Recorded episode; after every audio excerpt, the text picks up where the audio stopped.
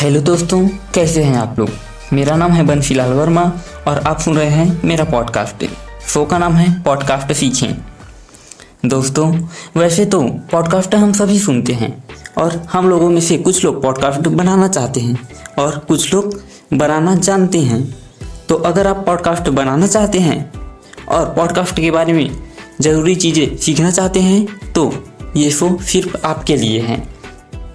इस शो में हम बात करेंगे कि पॉडकास्ट क्या होता है?